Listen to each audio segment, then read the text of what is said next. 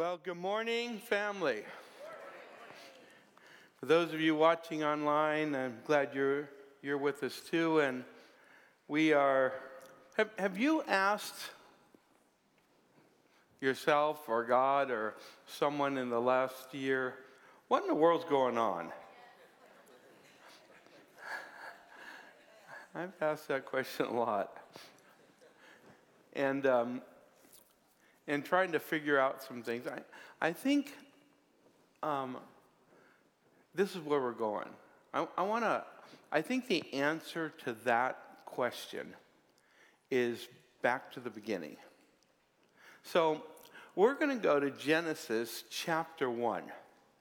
We're going to take a look back, at, back to the beginning. And you know, the, the amazing thing about God's word um, is it wasn't, the Bible is not designed for you to um, get all of its mysteries the first time you read it. Uh, that's just, it's, it's, um, it's, designed, it's not designed to give up all of its secrets the first time you read it. And it's also interestingly designed that right from the beginning, it assumes you know things that you couldn't have known if you only started there. In other words, you find things out further down the road that help you understand what this was all about back here. Because the way it was written, it was written so that you and I would meditate on it, the Word of God, the Bible. That we would, we would rehearse it, we would go over it. So, you know, most books a person gets, you get a book, a fiction book, or a biography, autobiography, whatever, and you read it, and then when you get done, you, you've read it, you got it, you, you know the whole thing, you kind of know the story. And uh, in some books, all you have to do is read the last chapter and you got it. But the point is that once you get it, it's over. With the Bible, you don't even get all of its secrets when you read it through again and again. More comes out. It's meant to be meditated on. And as you meditate on it, then truth starts to arise. And we'll talk about that a little bit more in a minute. But let's go to Genesis chapter 1 and uh, verse number 26. We'll start there, where everything kind of fell apart. Because up until that time, things were going pretty good. God created, everything was good. And uh, so he says in, in Genesis 1.26, Then God said, Let us make man in our image, according to our likeness. Let them have dominion over the fish of the sea and the birds of the air and over the cattle, over all the earth, and over every creeping thing that creeps on the earth. And God created man in his own image. In the image of God, he created him, male and female, he created them. Then God blessed them, and God said to them, Be fruitful and multiply, fill the earth, and subdue it. So, and then he says, Have dominion over the fish of the sea, over the birds of the air, over every living thing that moves on the earth. There's two main things that, well, there's three, but two things that really come out in this text right now. Number one is that it's, the, the scripture says he made us in his image. Adam and Eve were made, male and female were made in the image of God.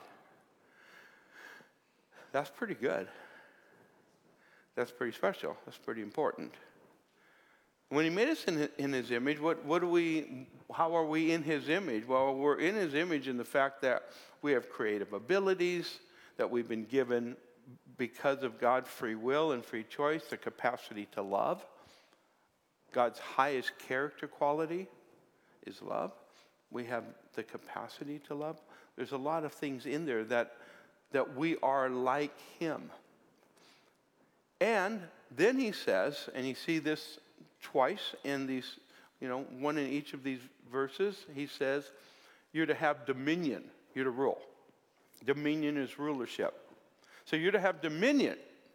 And that rulership was given to us, and, uh, and we're supposed to um, be fruitful and multiply. We've done that pretty good, right? Though I, I am bothered by, just a side note, I am bothered by this idea that we're overpopulated. That is so ridiculous. You say, you say, well, we're pretty populated. Did you know that you can take the entire world's population and put it into this, uh, in, at the density level of New York City and place the entire world population in the state of Texas? Everybody. If everybody lived at the same density as the city of New York, everybody would fit in, a, in the state of Texas. So you could have, you know, Africa and Europe and Asia and all of that empty. We could all live there in Texas. Don't move there now. But, but we could all live there at that same density and have the entire world would be empty of people. And people say, we're just too. Have you flown over the United States? Any country. There's so much land, but there's people thinking we have too many people on this planet. We better stop it. I think that's God's choice. It shouldn't be ours. And I think if we did things better, everybody would have plenty to live on. But um, that's for another time. I, I want you to notice that He's given us dominion authority. He gave them dominion and authority. And He gave them everything. Look at it says in verse 29 and, he, and God said, See, I've given you every herb that yields seed, which is on the face of the earth, and every tree whose fruit yields seed. To you, at, uh, it, it shall be for food. Also, every beast of the earth and every bird of the air, and to everything that creeps on the earth, in which there is life. I have given every green herb for food, and it was so. Say every. Every. He keeps saying that. I've given you everything. And God saw everything that He had made. Indeed, it was very good. He gave them everything. It's all yours in the garden. Then, verse 16, it says, And the Lord God commanded the men, saying, Of every tree of the garden you may, may freely eat, but the tree of the knowledge of good and evil you shall not eat. In the day that you eat it, you shall surely die. And uh, so, why did God give them an option? Because without an option, there's no free will. You understand? There has to be an option if there's no option, if everything you have is in fact according to the will of God, then you cannot, then where do you go to make a choice? There is no choice. And so God gave them a choice. He also gave them direction, the best choice. The best choice is don't eat of that tree. He told them what the consequences were if they ate from that tree. You have all the trees, everything's yours. This one, you can't have. Okay? It's not good for you. It'll kill you. So, what does Adam and Eve do? You know, wet paint, don't touch. Now, we don't know how long they were in the garden. We don't know how many, you know, trees they tasted. We don't know all of that kind of thing. But then enters the serpent. And the serpent, the, the snake animal that was, that was um, taken over by the kingdom, by the, the spiritual being who is our enemy, the, the, the king or, or the God of, now the God of this world, Satan, the devil, he took over and he began his disinformation campaign. And he started this campaign to, to, to lie and to uh, deceive the people who had the dominion, Adam and Eve. He wanted to, to, um, he wanted to expand his, re, his rebellion. he was in rebellion against God, and he wanted to expand his rebellion against God with human beings. Now, this, none of this was done without God knowing what was happening, knowing that free, free choice uh, would have consequences, but also knowing that it was the only way in which human beings could actually have the capacity to love. There's no capacity to love without free will. And so, for God, God's willingness to have a being that was like him and love him would also mean a tremendous amount of sacrifice on God's part because of his holiness. And so he offers. But verse 1 of chapter 3 Now the serpent was more cunning than any beast of the field which the Lord God had made. And he said to the woman, Has God indeed said? Now, this, this snake is talking. Now, don't think, you know, we think, hey, you know, we're sophisticated. We know snakes don't talk. You know, they weren't. They, they probably thought snakes, no, they didn't think snakes talk, talked either. Right. That, this is not, I, I've heard people say, well, in the garden, all the animals talked. That sounds cool, but it doesn't say that. It said the snake did. Because the snake was, in fact, empowered by a very strong demonic force. And it seems like the snake was a beautiful animal. It didn't look like your garden variety snake. Now it the, the snake, that's how you appear it. But it wasn't that way. In fact, after the curse, something changed. But this animal was, in fact, a very beautiful animal, and now it's empowered by Satan himself.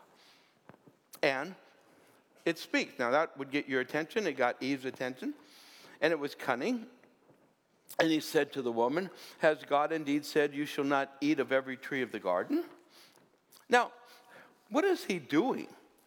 He's, he's, he's giving doubt to what God has said. Now, I want you to catch this because what we're looking at is a pattern. His modus operandi. He is he's going to do this is what he does.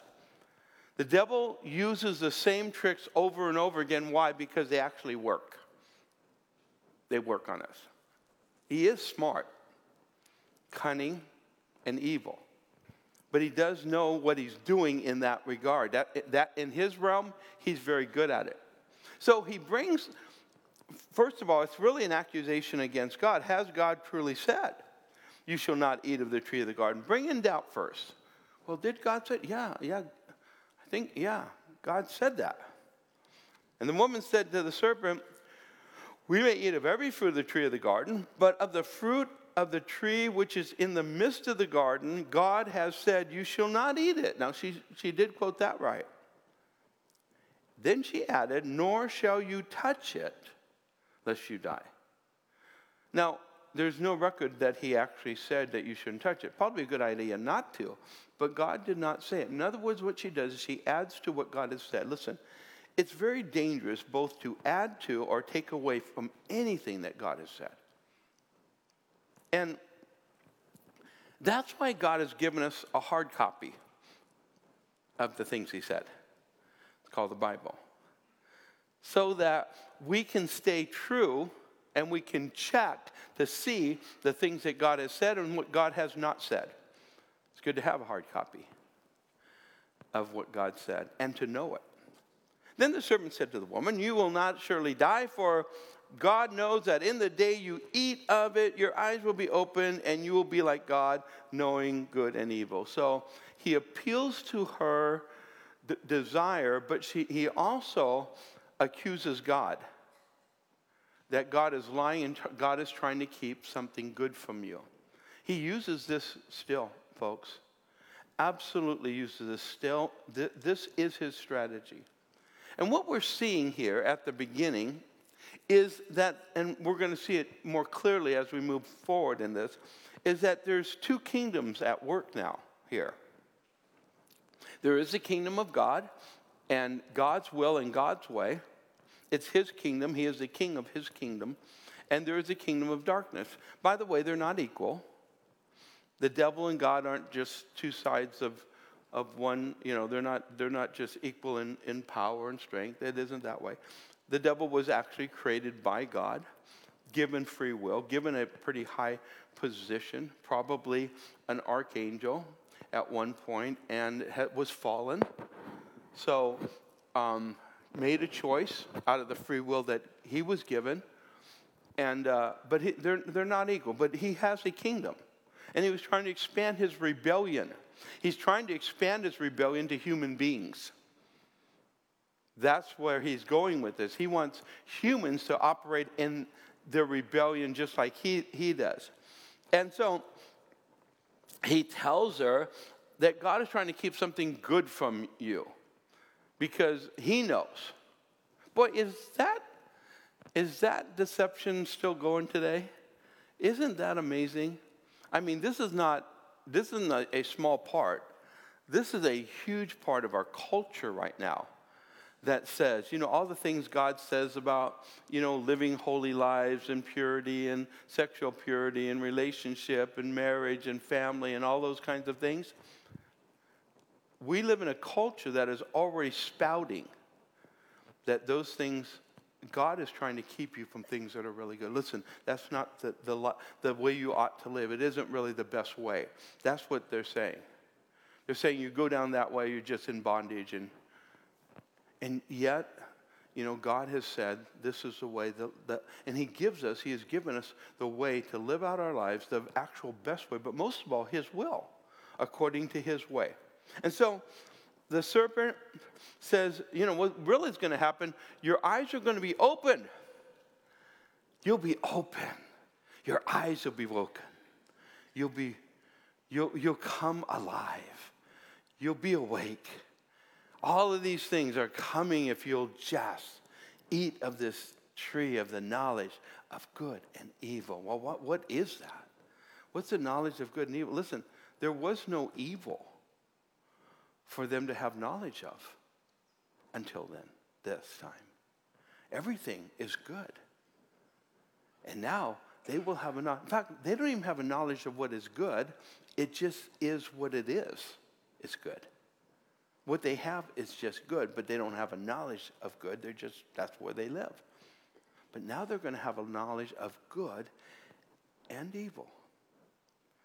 And the knowledge of evil brings with it a temptation toward evil. And with it, obviously, great destruction. They are not aware of the destruction they're about to bring upon the, you know, mankind, the world. They're not aware of what they're about to do. They're ignorant of the fact of the power of this choice, as we are.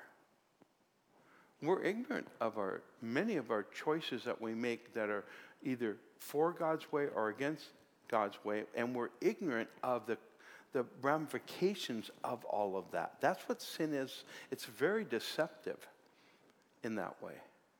And it's why the Bible says, listen, if you would understand sin, the Bible says you should, you should absolutely hate it. Yet so many, so much of the time we play with it. We, we get close to it. We give into it. We don't hate it because we don't know it fully. We don't know its consequences. We know what it is, but we do not know its consequences. And so, sermon says, You're not going to die, for God knows in the day that you eat it, you'll, your eyes will be open. You'll be, no, you'll be like God.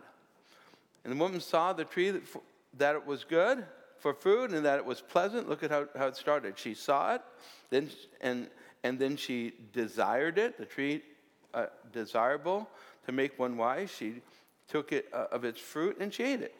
She also gave to her husband. This is a pattern of sin and temptation. It runs down that road. We see it, we desire it, and we take it.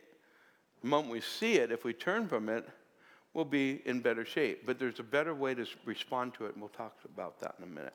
She also gave her husband, gave to her husband with her, and he ate. And then the eyes of both of them were open, and they knew that they were naked, and they sewed fig leaves on together, uh, sewed fig leaves together, and made themselves coverings. Now, what has happened is the first consequence of their sin is shame. Shame comes first, and then hiddenness. They hide themselves. They hide themselves from God, they hide themselves from one another. That's what, that's what the shame of sin does. And it separates, it divides. Intimacy is broken, openness is destroyed. And that has passed down through the human race. It's passed down. It's the shame of sin that causes us to hide from one another and be bound within that in our, in our hiding from God.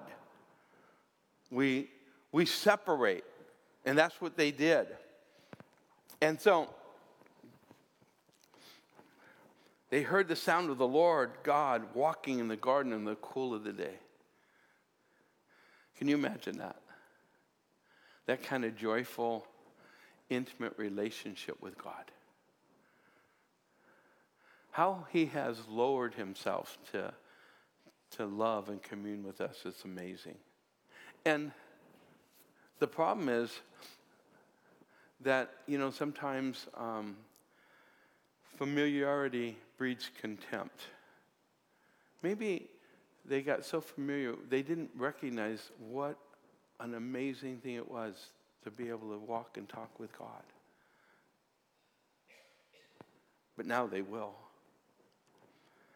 Now they will, unfortunately. And so, and Adam and his wife hid themselves from the presence of the Lord God among the trees of the garden. And the Lord God called to Adam and said to him, Where are you? No, he's not calling because he doesn't know where they are. He's calling because he wants him, wants them to reveal where they are. God asks us that question. I believe God's asking people that question right now. Right where you are. Where are you? So I'm in church. I'm sitting here in church or watching online at home. What? I'm watching a sermon. I'm in a good place. Sometimes God asks us, see, sometimes you can be very close to God and still be running from Him. You can be in near in presence, but still hiding some areas of your life from God. I've asked this question a couple times in the last month. I want to ask it again. Is there any area in your life that God is working on right now? Is there a, is there a place? Is there a, is there an element in your thought life? Is there ac- activity? Is there things that you shouldn't be doing that you're doing, or things you should be doing and you're not doing, and God is working on your life? I'm not, I'm not saying that, you know, I'm not saying that all of our lives are filled with sin, but there are areas in our life, I'm sure. Listen, if we're all growing and our, our desire and God's will for sure is that we're more like Jesus, the question is how much closer are we becoming like Jesus today in our life? How much am I, if, if I'm not moving in that direction, I'm moving backwards. And so I believe that if we're in intimate relationship with God, God is not like a driven father trying to, you know, drive us. He's a loving father that wants most of all to be in relationship with us, but while he's in relationship with us, he's helping us. He's, he's, he's nudging us gently. That's what the Holy, excuse me, the Holy Spirit does. Gently forward. If you can get that picture, I think it's the accurate one of the way that the Lord is working in so many of our lives. And so he said, uh, I, I heard, so by the way, Adam doesn't respond. He just says, I heard your voice in the garden. I was afraid because I was naked and I hid myself. And God says, and he said, Who told you that you're, you're naked? Have you eaten from the tree of which I commanded you that you should not eat? God knows the answer to that one too. Yeah, that's the problem. And the man said, Listen, he asked him if he ate from the tree, and the man's response is, yeah, it isn't, yes, I ate from the tree. Here's the man's response the woman you gave me, she's the one. She gave me of the tree and I ate. It's the woman's fault. I kind of agree with him sometimes. Actually, I'm very grateful that Eve ate the fruit first. Because if it wasn't the case, guys, we'd be having babies, and that just isn't, that just doesn't seem right. So,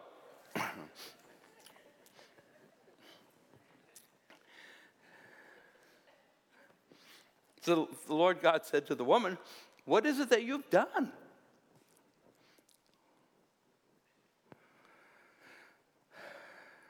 No, she doesn't respond, Well, I didn't believe you and was tired of always doing what you wanted me to do. I didn't like that you didn't want me to eat of that one tree. Why'd you put it there in the first place? It's your fault. No, the woman doesn't respond that way. She responds this way The serpent deceived me, and I ate. So, neither one of them take responsibility. The Lord talks to the serpent. Because you've done this, you're cursed. More than all the other animals, on your belly you'll go. Now that's kind of unfair to the, it seems like to the animal. But that animal was was taken up by the devil. I don't know how that all worked out. But this is what I do know. God is going to pronounce a judgment on the devil that, that tells us you want to know where we are, you want to know why we're where we are. This gives us insight. He says to Satan, I will put enmity between you and the woman. Okay? There's a division between you and the woman, between your seed and her seed. What's that? Well, he gives us more information. He shall bruise your head, and you shall bruise his heel. This is actually the first mention of Jesus in the Bible. Say, where? The seed of the woman. That will bruise or crush. Some of your translations will have the word crush. I think it's actually a better. Will crush the head because we see in, in, uh, in the book of uh, of Romans as well, where it, there is a crushing of Satan's head. There's a crushing and there's a death blow to the devil and his kingdom that is coming down the road, the seed of the woman. And he will bruise your heel. And of course, we know what happened on the cross with Christ. But on the cross, the kingdom of darkness that had a complete foothold. And let me tell you what happened, what we're not seeing here. Remember when I said that God, when God said, I give, I give you dominion, you have rulership, you have authority. He was offering mankind a joint rulership he, in, in, of his creation. That's what he's offering us joint rulership with God. By the way, that's our destiny. Just to throw that in. Our destiny is a joint rulership with God.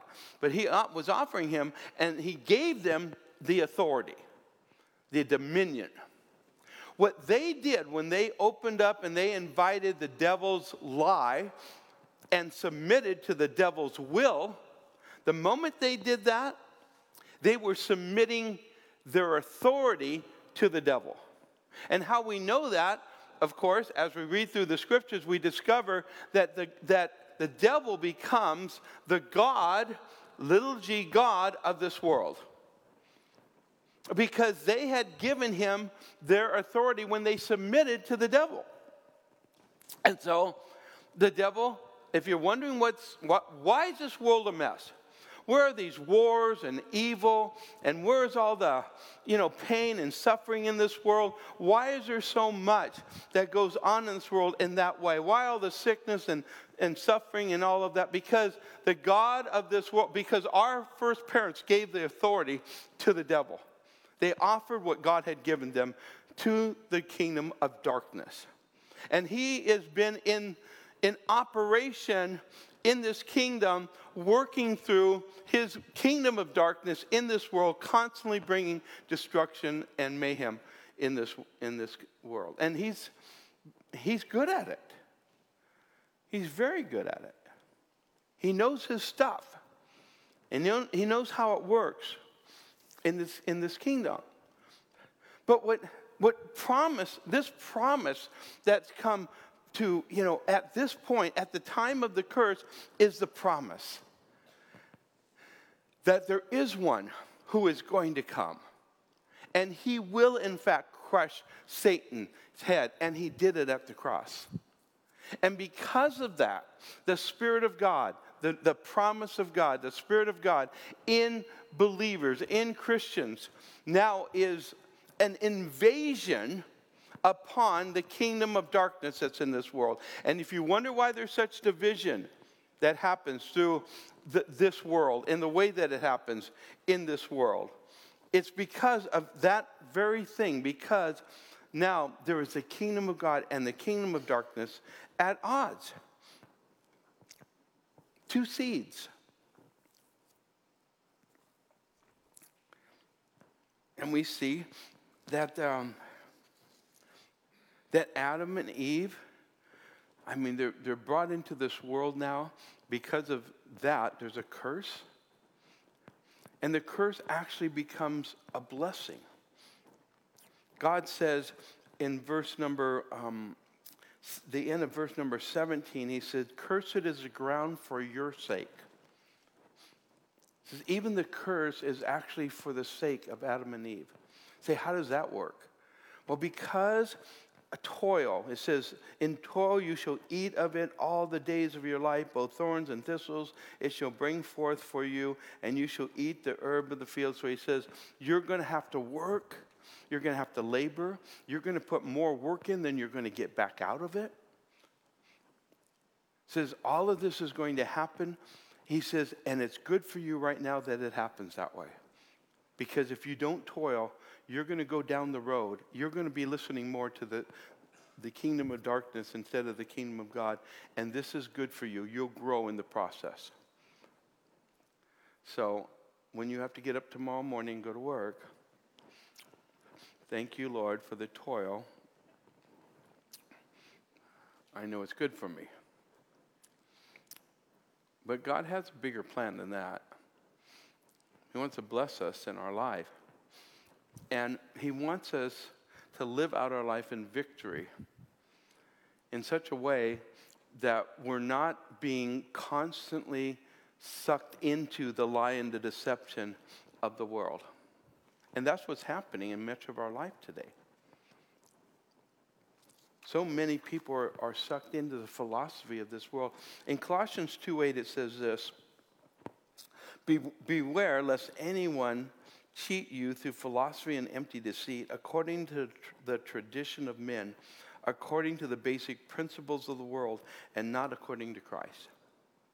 It says you, you need to be alert to this strategy, this disinformation campaign that the enemy is, has is started back in the garden and continues on. And it's always, there's always this disinformation campaign going on. And there's always a battle. The Bible says it's a battle that comes to our mind, and there's a battle in the spirit that comes to us. Now, Adam and Eve encountered the devil, the deceiver, in the garden. And Jesus comes along the second Adam and encounters the deceiver in the desert. Because, because when you get deceived in the garden, it'll turn into a de- the desert. And now Jesus is going to redeem in the desert. And the story is simple. I mean, it's the first thing that Jesus does after, you know, when he starts his ministry. First thing he does, he goes and gets baptized to fulfill all righteousness, not because he needed baptism, but to be, show us in a pattern. And by the way, just throwing it in there, listen, if you haven't been baptized and you're, you've uh, accepted Christ, you need to get baptized. And it's not really an option. Um, not, not in God's mind. He, he didn't actually ask when you kind of feel a little bit more comfortable about doing this, you obey God and you get baptized in water. We do it every third Sunday of the month. We're going to baptize again in a couple weeks. And I just encourage you, if you've not been baptized, plan on it. You know, move forward, go forward. You grow in the things of God. Now, so Jesus, he gets baptized, and the first thing he does is he goes into the desert to have this encounter with the devil. What Adam and Eve did, because now he, Jesus, the God man, is confronting, going to confront the devil. He's, he's, he has to make choices on our behalf. He's a representative, as part of the human race. And nobody else could do this. You couldn't do this. You couldn't go in, you know, and do what Jesus did and succeed. You'd be wiped out. He'd find this, he'd find the weakness in you and your character and what have you. And you you know how I know that? Because you already have. We've already fallen. We've already submitted to. We've already made the decisions. We've, you know, how about even this week? Did, did, you, did you do something? Well, did you do something your own way instead of God's way? Did you make a decision that was contrary? Probably some of you did. Right? Maybe someone, someone in here do that? None of us could do this, what Jesus did. So he go, first of all, he fasts for 40 days. And, and he, the Bible says, and after 40 days and 40 nights afterward, he was hungry. So I guess so. But this afterward and hungry is a different kind of hunger than just hungry. Like if I missed breakfast this morning, I'd be really hungry. I'm thankful. You know, it, for me, fasting, well, I do fast at periodic times, um, just being led by the Lord in doing that. But um, you know, I'm, I'm hungry after the first meal. That not, but it's not real hunger. The hunger that this afterward and hungered is a hunger when your body is eating itself, its organs. The pain level is at that at 40 days or so. And Jesus is at that point. And it said, and now, when, when the tempter came to him, he said, If you are the Son of God, command that these stones be become bread. Now, what he does is he uses the exact same technique with Jesus as he did with Adam and Eve. And he questions what Adam and, you know, questions what Jesus has heard the Father say. Remember, he questioned it. Did God say, you know, if you eat of the tree of the knowledge, remember that? Now he says, Did God say, you know, in this way, are you the son, you know, are you truly did God say that you're the Son of God? If you're the, if you're the Son of God, He's doing the same thing. Because just um, 40 days earlier, when Jesus got baptized, He came up out of the water, and, the, and God spoke and said, This is my beloved Son in whom I'm well pleased. So now He said, If you are, are, are you? Really? Let's put some doubt here. What's going on in your life? Are you hungry? Now, you got some power, don't you? Haven't you been given some power? Why don't you turn that stone into bread? Be good. Nice, nice sourdough loaf, warmed up, some butter. Why don't you turn it into bread? Now, listen, doesn't God want you to eat? Doesn't God want you healthy? He doesn't want you to starve to death. Isn't that true? Yeah, that's true. I think you could go along with that. God doesn't want you to starve, to starve yourself to death, right? That's not what God wants. But He's asking him to do something, something that maybe God wants, but in the devil's way. Because what God had done when He brought Jesus to us is He, he uh, Jesus laid down His godly prerogatives, His and lived as a human being submitted to the Holy Spirit. In other words, everything that Jesus did is possible for a, a, human being if they are filled with the Spirit at the level that Jesus was. And the Bible says he was filled without the, the level of without measure. He was fully filled with the Spirit and was able to do miracles. But we're able to operate in some of those things as we follow in the Holy Spirit guides us.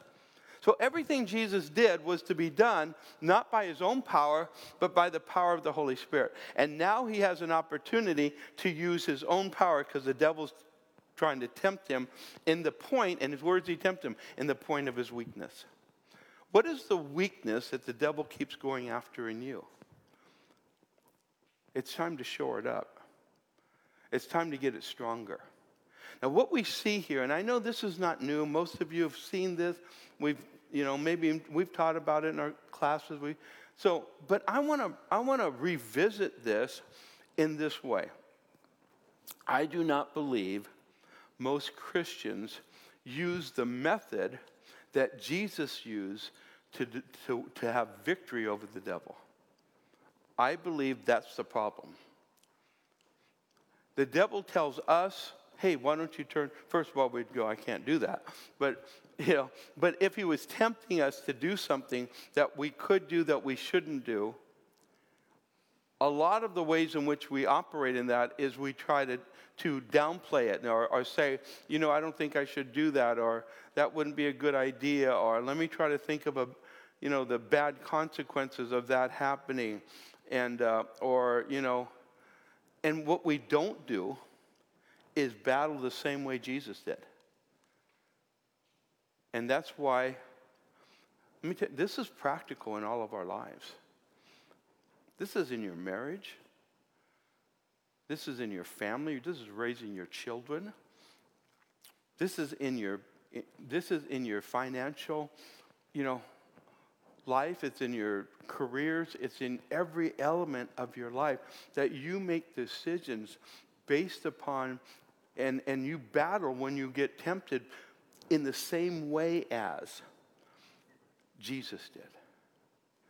So, what did Jesus do? You, you know, most of you know. What did Jesus do when he was confronted with that? What did Jesus do? I can hear you.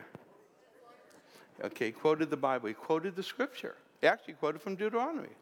He answered. And he said, Man should not live by bread alone, but by every word that proceeds from the mouth of God. In other words, physical food is not as important as spiritual food.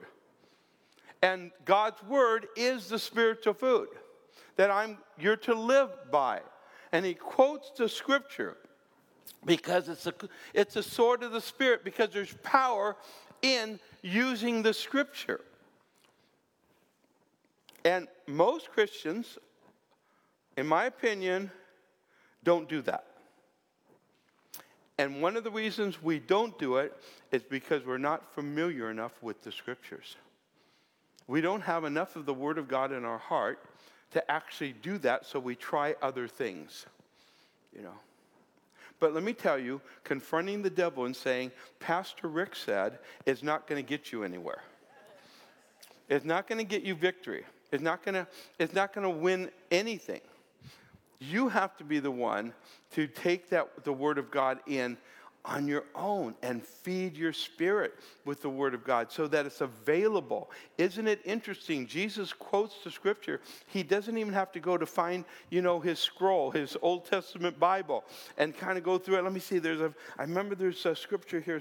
No, he's got it in his heart. I don't I don't know that God expects us to memorize the entire Bible. I don't think it's necessary, actually. I think it is necessary that we get familiar with God's word enough that we know what God says and we can say, This is what the Lord says. And we can quote back, we can share back God's word because it confronts the deception and the lie. See, if the devil can't get you to outright rebel against God's will and God's way, he'll get you to do it your way or the devil's way to fulfill God's what God has told you to do. And we do that. We do it all the time. How, how do, we'll, we'll do things like, we'll raise our children today. I'm not picking on anybody particularly on this one, okay? Because I, I don't know who, but, and, and uh, you know, the, and I'm, I'm, I'm saying this, let me just say this ahead of time. If you miss church, you're not going to hell. Well, I don't know if you're going to hell, but it isn't because you missed church. Okay. Um, th- that's not, but you know, if you get into a pattern where your family is not connected and sees the value of the body of Christ in the church, you're going to do damage. The Bible says not to forsake the assembly of ourselves. You're going to be doing damage to your family. But there are people today that have made choices, and I'm not picking on, there's other things I could talk about. I'm just talking about this one. That they made a decision for their kids that their sports activities is much more important than being in church. And, and so they, they, they're they're, they, they're following through and, and they're making sure that their kids are in their sports, but their kids aren't in church. And see, they have good, I won't, I won't uh, put any bad motives in uh, toward them. I, I think that many, of the, many parents, in fact, most parents, want the best for their kid. They love their kid. They want good things. They want their kids to be successful and things. And sports is a good thing. I, I coach sports for my kids when they were growing up. I love, I highly value what you learn in, in, te- in you know, especially in team sports and all of that. I love it. Very important. But I know the sacrifices we made at times simply because Listen, I want the best for my kid. I want my kid to be athletically good, too. I want them to succeed in everything that they do. But I can't get to where I want them to be or where I think God wants them to be doing it my way or the devil's way. I have to do it God's way. So you get to God's will by going through God's way. And that's what Jesus right now is dealing with. He's going to do it God's way, not the devil's way. And he's going to have several temptations along the line in doing that and operating in that. And, it, and so, listen, this is in all of our life, the different ways in which we face things in our lives. Is it just getting to what we think is the will of the Lord, or is it doing it the way of the will of the Lord? And so, there's there's this temptation that happens. And first of all, he says, don't, you know, let's deal with the, the bread issue. And then, then, so Jesus quotes the scripture, and look at what happens.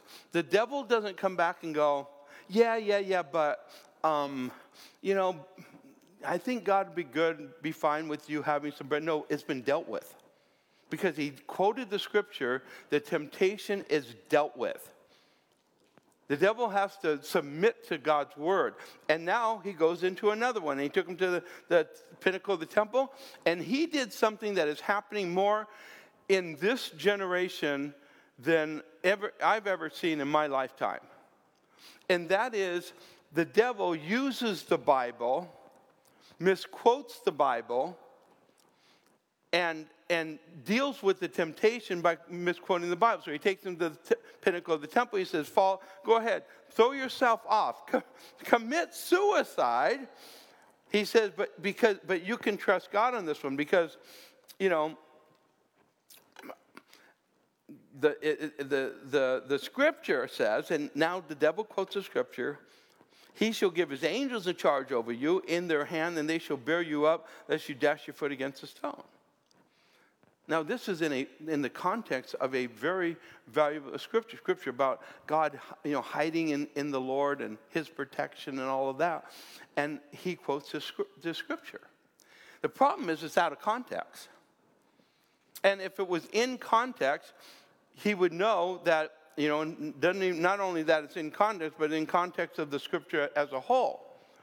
And this is what's happening today. There's a lot of places where scripture be, are being given out of context, preached about, and twisted, and there are people buying into it because they have not been willing to do the work to find out where and what that really is all about and what that scripture says and doesn't say. And that's happening today in many places, many churches. I don't think the majority, but in many churches, that is exactly what's taking place. And if we don't, you know, don't have the Word of God, there are too many people that that temptation would say, Yeah, I believe God. I, this is what His Word says. Let's go. And Jesus, He puts it in context. He says, it's, It is written again, you shall not tempt the Lord your God. And then the last one, he takes him to a high mountain and he shows them all the kingdoms of the, of the world. He says, If you'll fall down and worship me, I'll give you all these. Isn't that interesting? Because Jesus does not say, Well, the kingdoms aren't yours to give. Because they were. We, our first parents, gave them, gave it away. And they were. So Jesus' response was not, you don't, have, you don't have the right to give that. He didn't respond that way at all. His response was, listen, the scripture says that we're to worship the Lord thy God, and him only shall we serve. So he quotes the scripture saying, No, I'm not worshiping you. What the devil is trying to do is short circuit, short circuit the way in which Jesus would get all the kingdoms of the earth. The way was through the cross. Be an easy, this is an easier way. We can go easier on you. This is an easy way to do it. Are you ready to go? Then let's just jump in. All you got to do is fall down and worship me, and I'm going to give you all this stuff. And people are doing it today, many unknowingly submitting to the will and the philosophy of the world and the way the, the world operates and says, there's a shortcut for you. And you fall down and you worship the devil without recognizing that it's the devil you're worshiping. You're worshiping the, the idols of success and the idols of, of, uh, of power. The, the idols of mammon and not, not even considering the way of, of God. And, and Jesus says the way to get there, see, God still wants me to have everything. But the way to get there is His way. It isn't my way. It isn't the devil's way. It's His way. And I need to do it His way. And I'm subject to, I'm tempted the philosophy of this world is enticing. The way of the world is subtle. It's not going to get us there. Few weeks ago, I, I was online. I, I mentioned a little bit about this story a little bit few, few weeks ago, but um, I, was, I was on, online, and there's this guy I know. I've known him for a long time he really bugs me. Just really bugs me. I and and he trolls kind of along this kind of um, I think it's it's a political line, uh, but it just seems like what's if if you have one thing to say, he has the opposite to say, and so um, and arrogantly, it's and I'm just telling you how bad he is. No, he's not that bad. I I got really ticked. And he mentioned something, and I came back, and and I I came back stronger than I should have, harder. And then he came back, and then I came back, and then he came back, and I came back. Finally, he, he quit. I think I got him. I think I won the argument. But I might have lost the relationship. when it went away, when I was done, I thought, I was kind of proud. Yeah, got it. You know, I was going for a goal, But somewhere I got distracted and started going down the line that isn't God's way of going down the line. Shouldn't have. I mean, it's not just that I'm a Christian, I'm a pastor too. And I found out there's a lot of people who listen to what I say. Don't say anything, just watch. Oh yeah, I saw that one, Rick. That was that was well, yeah, that was I was wondering where you're going with that. and I'm thinking, how easily Listen, this world's not going to be changed man's way. It isn't. I mean, the world's in a mess. And, and I'm not saying we don't get involved in things. I'm not saying that you don't, I'm not calling for the church to get out of politics. Please. You need to, the Christians need to be involved. We need to be saying things. We need to, we need to, you know, we need to vote. We need to, we needed to put the, a Christian emphasis and a godly emphasis in things. But I'm telling you, we're not going to change this world by being more like it. We can't. Our strength, our power, is doing it God's way. Loving, loving one another, loving, and obeying what God calls us to do. There's two kingdoms. Remember this when you came to Christ, you were transformed from the kingdom of darkness into the kingdom of his dear Son. That's where you are. You, as a Christian, if you're a Christian, you're in God's kingdom. You, this is what Jesus did. The, the, the God of this world, his kingdom is being invaded. It's been invaded for 2,000 years. The kingdom of God, Jesus said this about the kingdom, it's going to keep growing like a mustard seed. Keeps growing. It's going to grow and grow and grow and grow. And it's growing. I mean, we're going to have some downturns and upturns. And then at some point, I believe in the near future, Jesus is going to invade this world. And he's setting up his kingdom because he's already won the victory. And now the victory is to be completed through his saints with Him. And you, you might not feel like you're ready for this, but this is what the scripture says.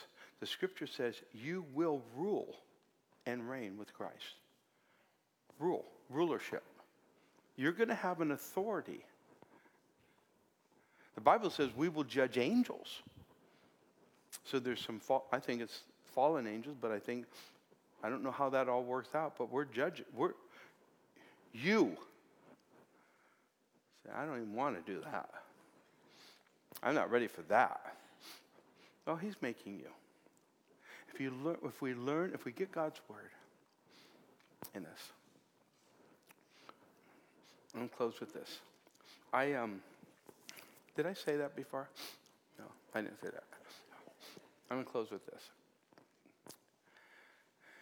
The, the scripture says, if you meditate, like I said, this book, the Bible, is meant to be meditated. If you meditate on His Word day and night, then He'll make your way prosperous and you'll have good success. That's what God's Word says. And this is the time to do it. I've heard, I've had guys come to me and said, you know, I don't like to read. Then listen. You can, you can, you can turn the Bible on on your cell phone on your radio. You can get, you know, get God's word in you. When I was younger and I read that, meditate on his word day and night, I decided to listen to the Bible at night. I'd go to sleep and put the Bible on. Now, that wasn't as easy a chore as it is today. Because that was before, that was before you know, smartphones and uh, CDs and DVDs, and that was before cassette tapes, that was before eight tracks, that was before four tracks. They were vinyl, and you'd stack them on your on your record player, And when one played out, the next one would, and I got the Bible. And I put it on, and I'd go to sleep.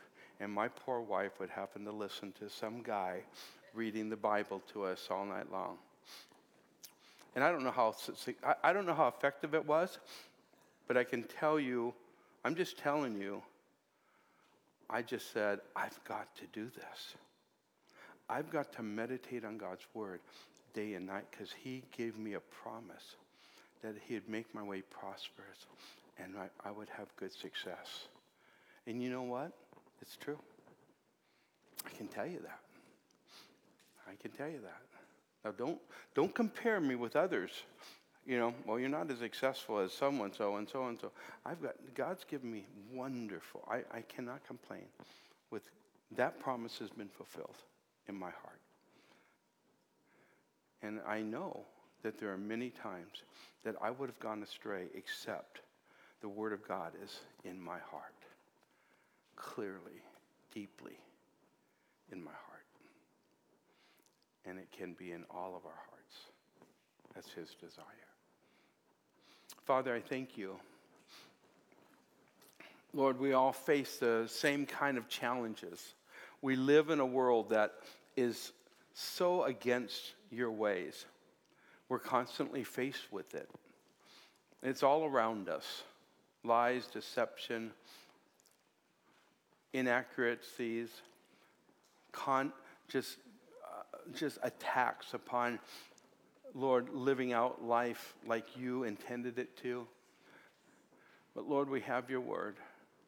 We have what it takes. You've given us the Holy Spirit. I pray, Father, that, that Lord, we will, Lord, where adjustments need to be made in our life, we'll make them today. And today we'll make decisions to get your word in our heart, one way or the other, so that we too, when we face those times, Lord, we'll have what it takes to, to get victory in our life and to live it out in a way that, Lord, we can not only please you in what we do, but also in why we do it and how we do it. I pray. And I pray for anyone here that is watching online or in this building if you are you're, you're far from God, you need Jesus in your life. This is the moment for you to do that. Don't wait now, today, right this minute. I want to invite you to just do the thing that Jesus made so simple, so easy. You just acknowledge him as Lord, Jesus Christ as Lord. You believe that he died and was buried and rose from the dead. And you just ask him, Jesus, please cleanse my soul from my sin. Forgive me of my sin. And help me to follow you. I choose you as my Savior and my Lord. And I choose to follow you from this day forward. I ask for your help in Jesus' name. Amen. If you trust in Christ that way, salvation is yours. And I'm going to invite you to do this before you, before you, um, before anything else. You let us know that you accepted Christ as your Savior. Okay? Now I'm going to close in prayer. And those of you who need to go, I'm allow you to do that. Those of you who want to stay, we're going to have communion. And uh, it, it won't take long, but we're going to have communion together. And the ushers are already handing it out. So if you want it or not, you, take, you can take it. And, uh, and then we'll, um, we'll go ahead and, uh, and worship the Lord, okay? So let's lift our hearts to Jesus right now.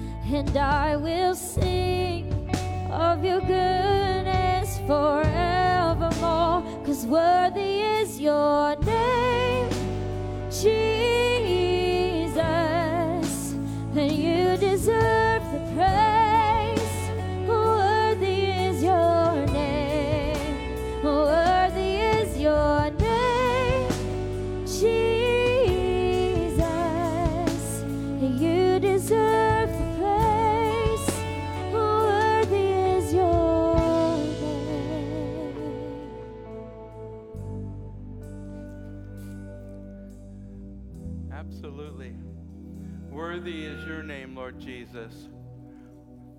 Worthy is your name, Lord. On the night that Jesus was to be betrayed, he took the bread and he broke it. And he said, This is my body, which is given for you. When Jesus broke that bread, he knew he was going to the cross and he knew he was going to be suffering. He was taking beating, cat of nine tails. He was going to be experiencing excruciating pain physically. But he would do that because our bodies, atonement needed to happen not just for, for our sins, but for the redemption of our bodies as well. So as we take this, maybe your body right now needs touch, needs a healing. By his stripes you were healed. Receive what God has for you in Jesus' name.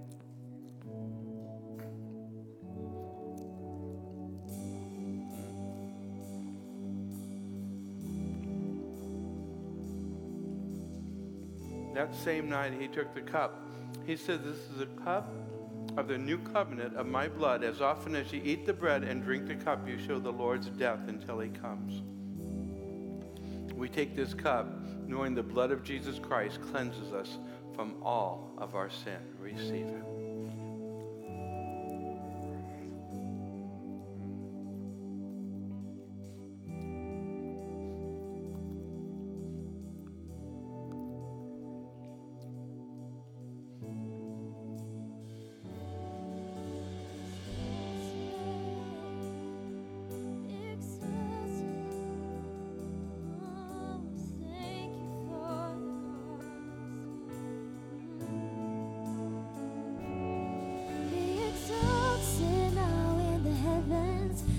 As